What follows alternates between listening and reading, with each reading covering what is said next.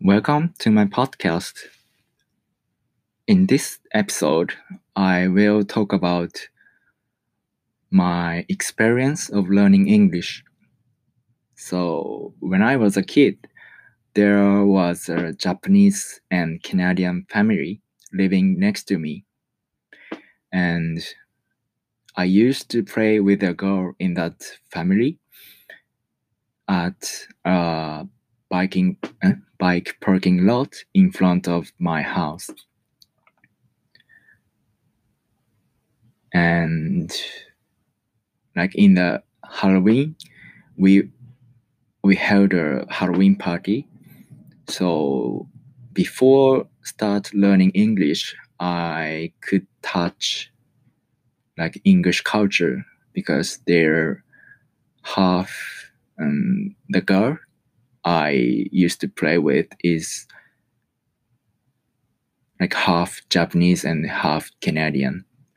So one day, her mother invited me to her English school, clown school, and her mother said that I should study English more because she said I was capable of memorizing a few words more than others other children.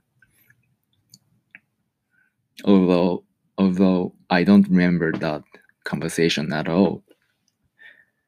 But soon soon after that that family suddenly moved to somewhere because they had some accidental quarrel with neighborhood.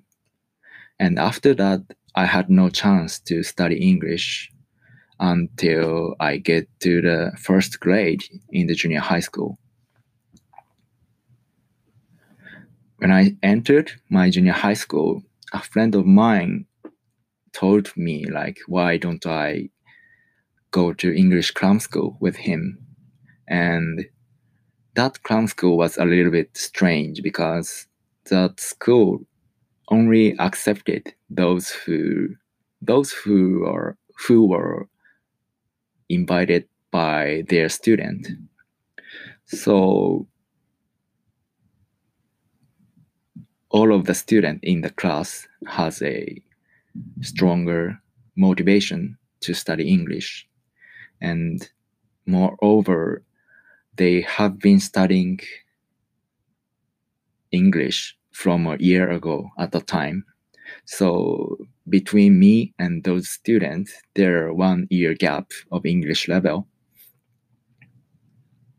I I study English very hard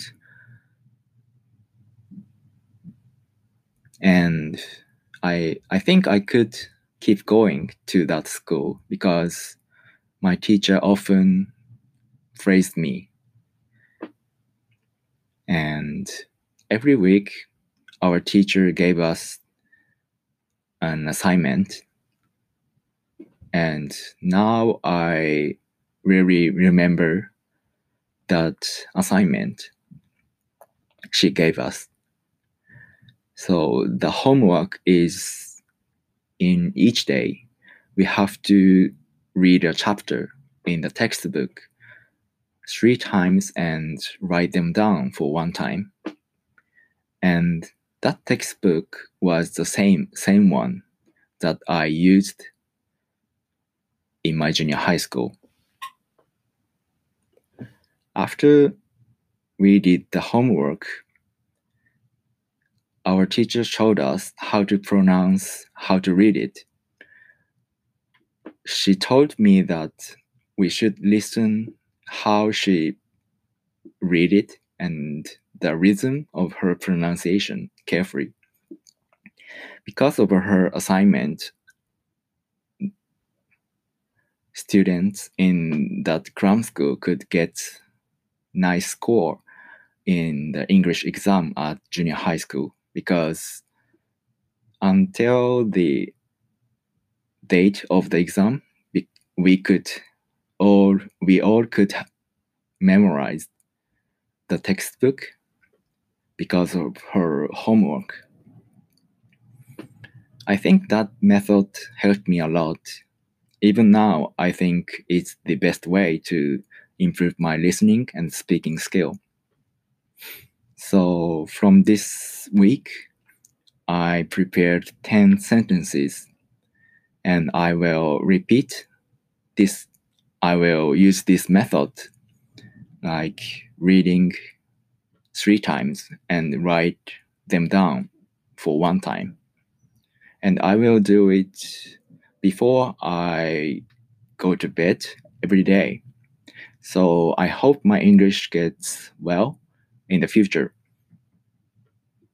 Please do it if you want to improve your English skill. So today I talked about my experience of learning English. Thank you for your listening.